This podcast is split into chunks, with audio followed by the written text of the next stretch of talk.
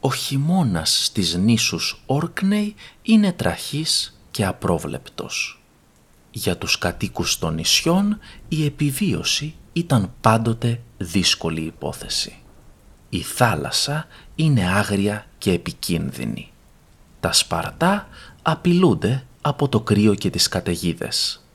Την ίδια εποχή ένα πλάσμα μοχθηρό παραμονεύει στην εξοχή, προκαλώντας καταστροφές και σκορπίζοντας την ασθένεια και τον θάνατο.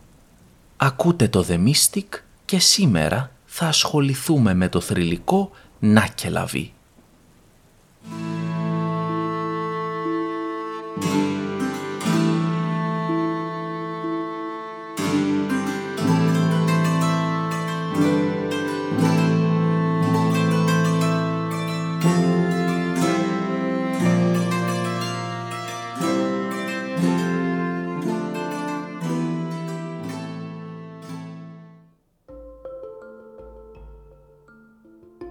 Τα Όρκνεϊ είναι ένα σύμπλεγμα νησιών στα βόρεια της Σκοτίας. Από τα 70 νησιά του αρχιπελάγους, τα 20 κατοικούνται. Οι κάτοικοι των Όρκνεϊ ανέκαθεν ασχολούνταν με την αλληλεία και με την καλλιέργεια του γόνιμου εδάφους των νησιών. Στα εδάφη των Όρκνεϊ έχουν ανά τα χρόνια υπάρξει Πίκτες, Κέλτες, Ρωμαίοι και Νορβηγοί οι Νορβηγοί έφεραν στους παγανιστές ντόπιους τον χριστιανισμό, ενώ παράλληλα μπόιασαν τη μυθολογία τους με στοιχεία του σκανδιναβικού μύθου. Αποτέλεσμα αυτής της επιρροής ήταν και η δημιουργία του Νάκελαβη, ενός πλάσματος που συνδυάζει χαρακτηριστικά του θαλάσσιου αλόγου των Κελτών με γνωρίσματα πλασμάτων της μυθολογίας των Βίκινγκς. Η μορφή του Νάκελαβη ήταν απόκοσμη και αποκρουστική. Το πλάσμα το φαντάζονταν σαν γιγάντιο άλογο, από την πλάτη του οποίου ξεφύτρωνε ο κορμός, τα χέρια και το κεφάλι ενός ανθρώπου. Το άλογο είχε ένα γιγάντιο στόμα και ένα τεράστιο πυρόχρωμο μάτι. Η σχεδόν ανθρώπινη μορφή είχε μακριά χέρια και κεφάλι μεγάλο ίσα με δέκα φορές εκείνο ενός άνδρα.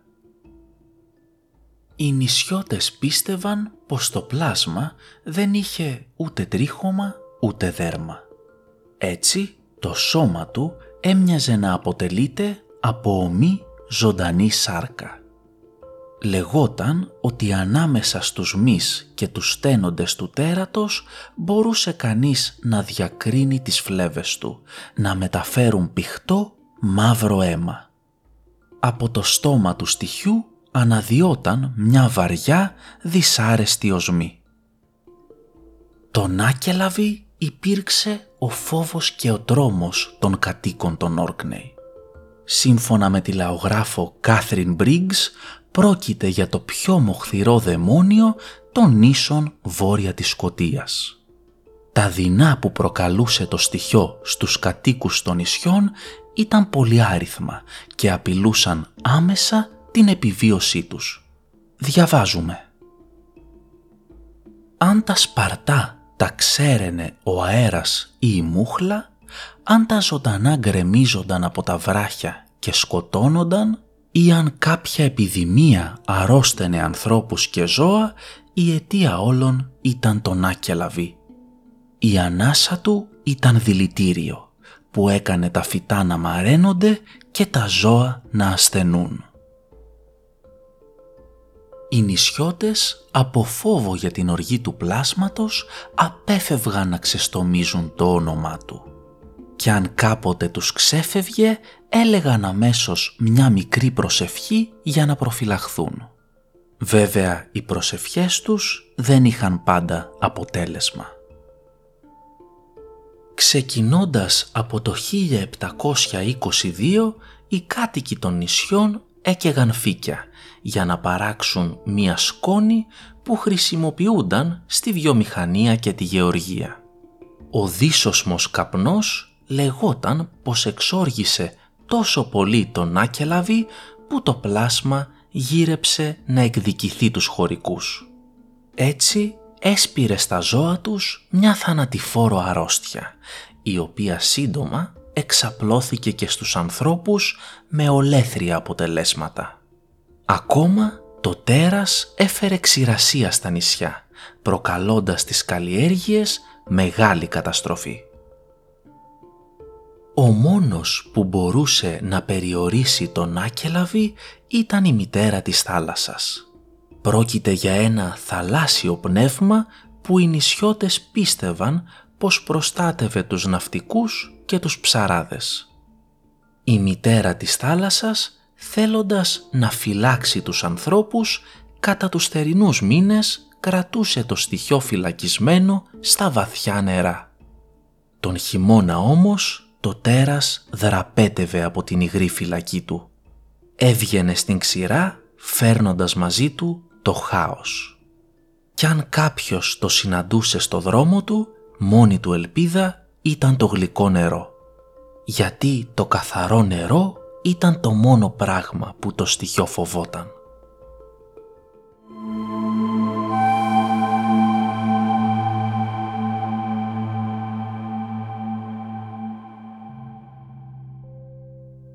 Μία από τις πιο χαρακτηριστικές ιστορίες που λέγονται για τον Άκελαβη αφορά τον μικρό Τάμας. Το παιδί συνάντησε το τέρας κάποιο βράδυ ενώ περιπλανιόταν στην εξοχή. Ο Τάμας ήταν έξω ως αργά ένα βράδυ. Παρότι η νύχτα ήταν ασέλινη, ο ουρανός ήταν σπαρμένος αστέρια που φώτιζαν αχνά τον δρόμο του νεαρού. Το μονοπάτι που είχε πάρει βρισκόταν τόσο κοντά στην ακτή που ένιωθε το παγωμένο αγέρι να του αλμυρίζει τα μάγουλα. Περπατώντας αγέροχα, ο Τάμας έφτασε κάποια στιγμή σε ένα σημείο όπου ο δρόμος στένευε απότομα. Εκεί το μονοπάτι στριμωχνόταν ανάμεσα στη φουρτουνιασμένη θάλασσα και στις όχθες μιας βαθιάς λίμνης. Ενώ λοιπόν διέσχιζε το πέρασμα, αντίκρισε ένα θέαμα που έκανε το αίμα του να παγώσει. Απέναντί του, όχι πολύ μακριά από εκεί που βρισκόταν, είχε εμφανιστεί μια θεόρατη σκοτεινή φιγούρα. Αργά αλλά σταθερά η σκιά ερχόταν προς το μέρος του. Το πλάσμα που τον ζήγωνε ήταν το δίχως άλλο μοχθηρό και απόκοσμο. Ο Τάμας το ένιωθε. Οι επιλογές του όμως ήταν λίγες. Από τις δύο μεριές το νερό του έκλεινε τον δρόμο.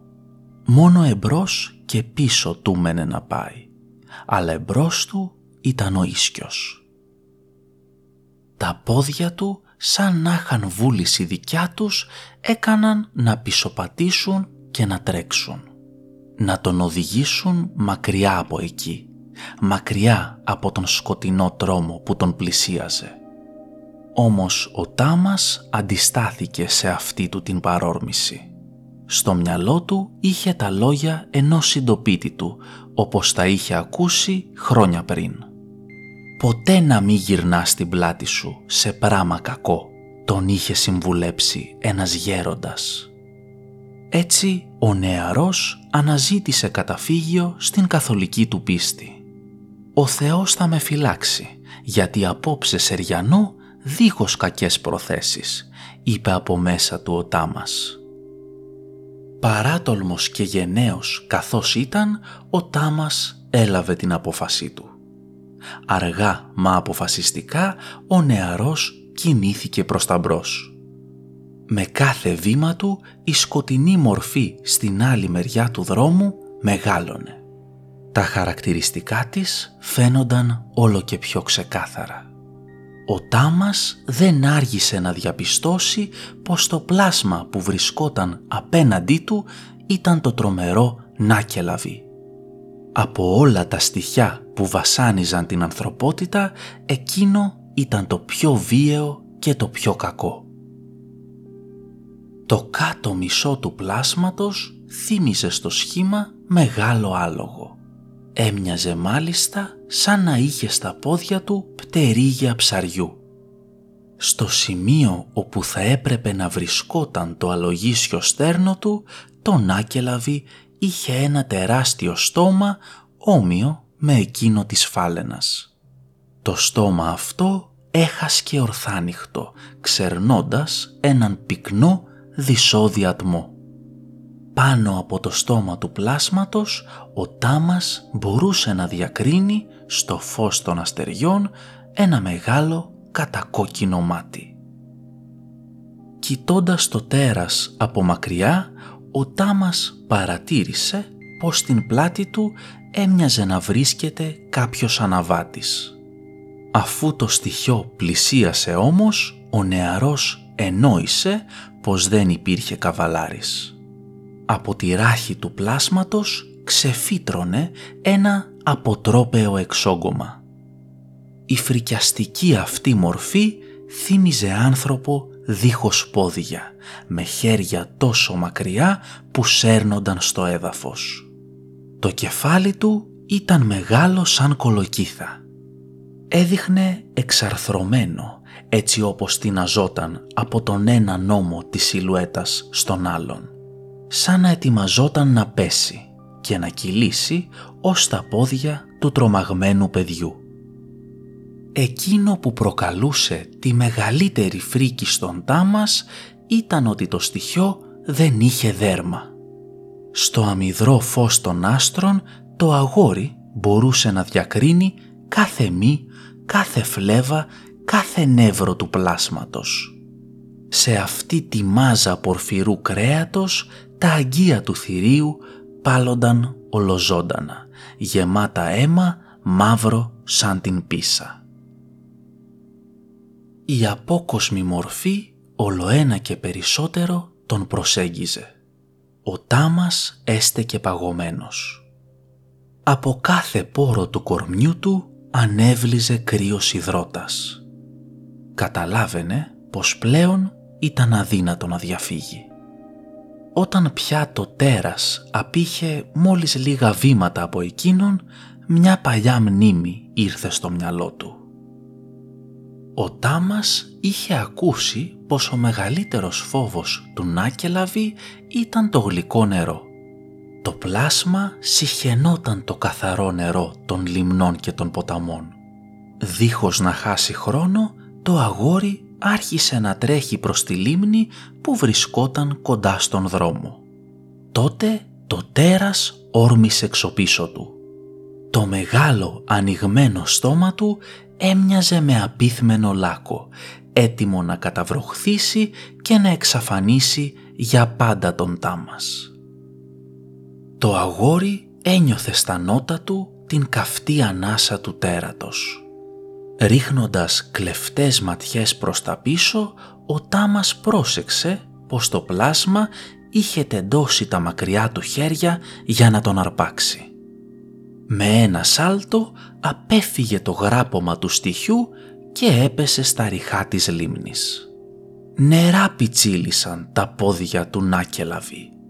Το πλάσμα οπισθοχώρησε μου γκρίζοντας. Έμεινε να κοιτάζει τον Τάμας από απόσταση, με βλέμμα γεμάτο μίσος. Ο Τάμας κατάλαβε τότε πως αυτή ήταν η ευκαιρία του να ξεφύγει. Το βάλε στα πόδια τρέχοντας όσο πιο γρήγορα μπορούσε.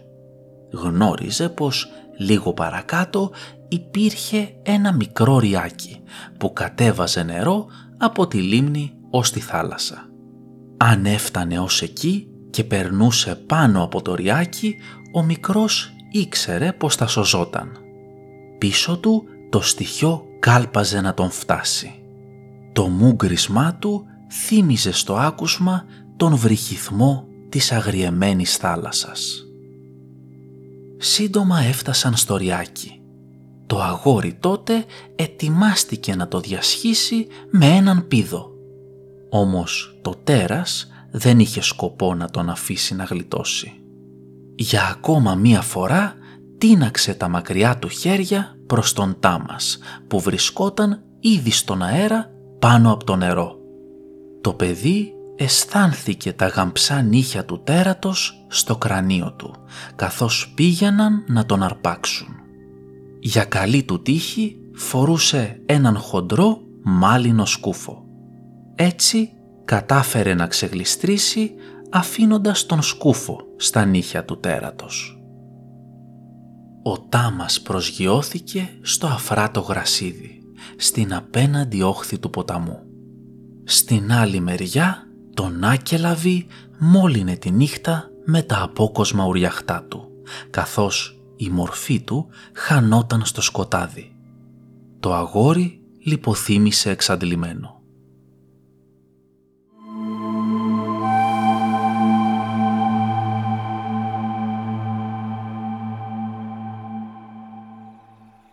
Σε πολλές περιπτώσεις τα στοιχιά των θρύλων έχουν διτό ρόλο.